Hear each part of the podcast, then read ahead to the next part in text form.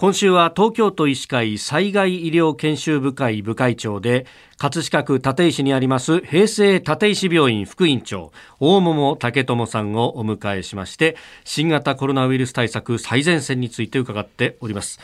えー、大桃先生は厚生労働省のコロナ対策本部参与という肩書きもあるということですが、これはどういう立場で、参与ということはアドバイザーということになりますか？そうですね、えーあのまあ、これはあの厚生労働省が、はい、あのまあ、ディーマット という組織を、えー、あの持っているかと、えー、あのご存知かと思うんですけれども、はい、まあ、その ディーマット のメンバーの中でですね、あのまあ、こういういろいろなこのコロナ対策であるとか、はいろいろなそのですね、あの対応についての、あの研修を終えた人間をあの何人かあの有しておりまして、はい、まあ、そのあの一人のメンバーとして、えーまあ、ディーマット の本部のですね方々と一緒に、はい、まあ、実際に、えー、コロナ対策で、えー、あの困っているようなあの都道府県に、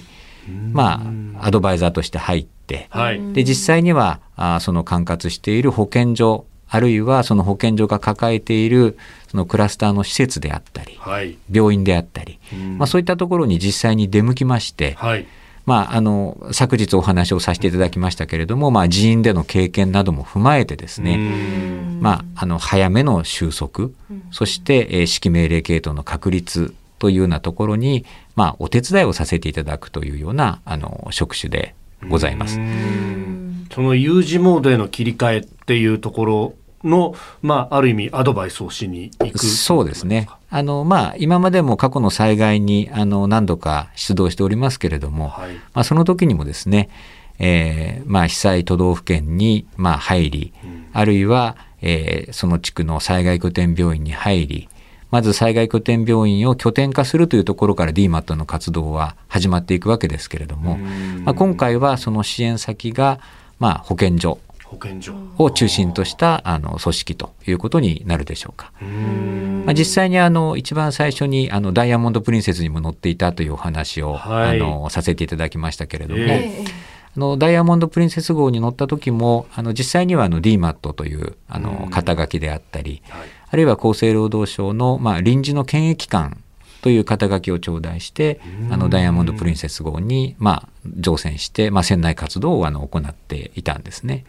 はい、ですので厚生労働省はあのそのようなあの災害であったり感染症であったり、まあ、そういった時にあの有機的にあの活動できる、まあ、医師のチームをあの何チームか抱えているということですね。確かにあの番組でこのまさにいちねんはんまえ、北海道で一番最初にこう広がった時にあの ディーマット の確か次長さんに電話をつないだことがありました、ね、はい、あの時におっしゃってたのが、まあ、現場に入って治療するっていうよりは ディーマット の仕事はいろんな各所と行政各所とこうつないでいく仕事っていう、まあ、あのそこの部分がやっぱりこう有事の際に横串みたいなものっていうのがなかなか刺さらないところを刺していくっていう仕事だとおっしゃってました。そうですね。で、まあ、あの様々なこう都道府県でその後もいちねんはん経っているわけで、いろんなところにあの大桃先生も入ってらっしゃると思いますが、どうですか、このワクチンのこう普及によって風景変わったりっていうのはありますか？そうですね、あのワクチン接種を、まあ、少なくても、ええ、あの行っているところに関しては、うん、陽性者こそあの出ないわけではないですけれども、はい、まあ、そこの施設全体に広がったり、あるいはえー、重症化したりということはかなりあの防げているのではないかなというふうにあの感じています。うー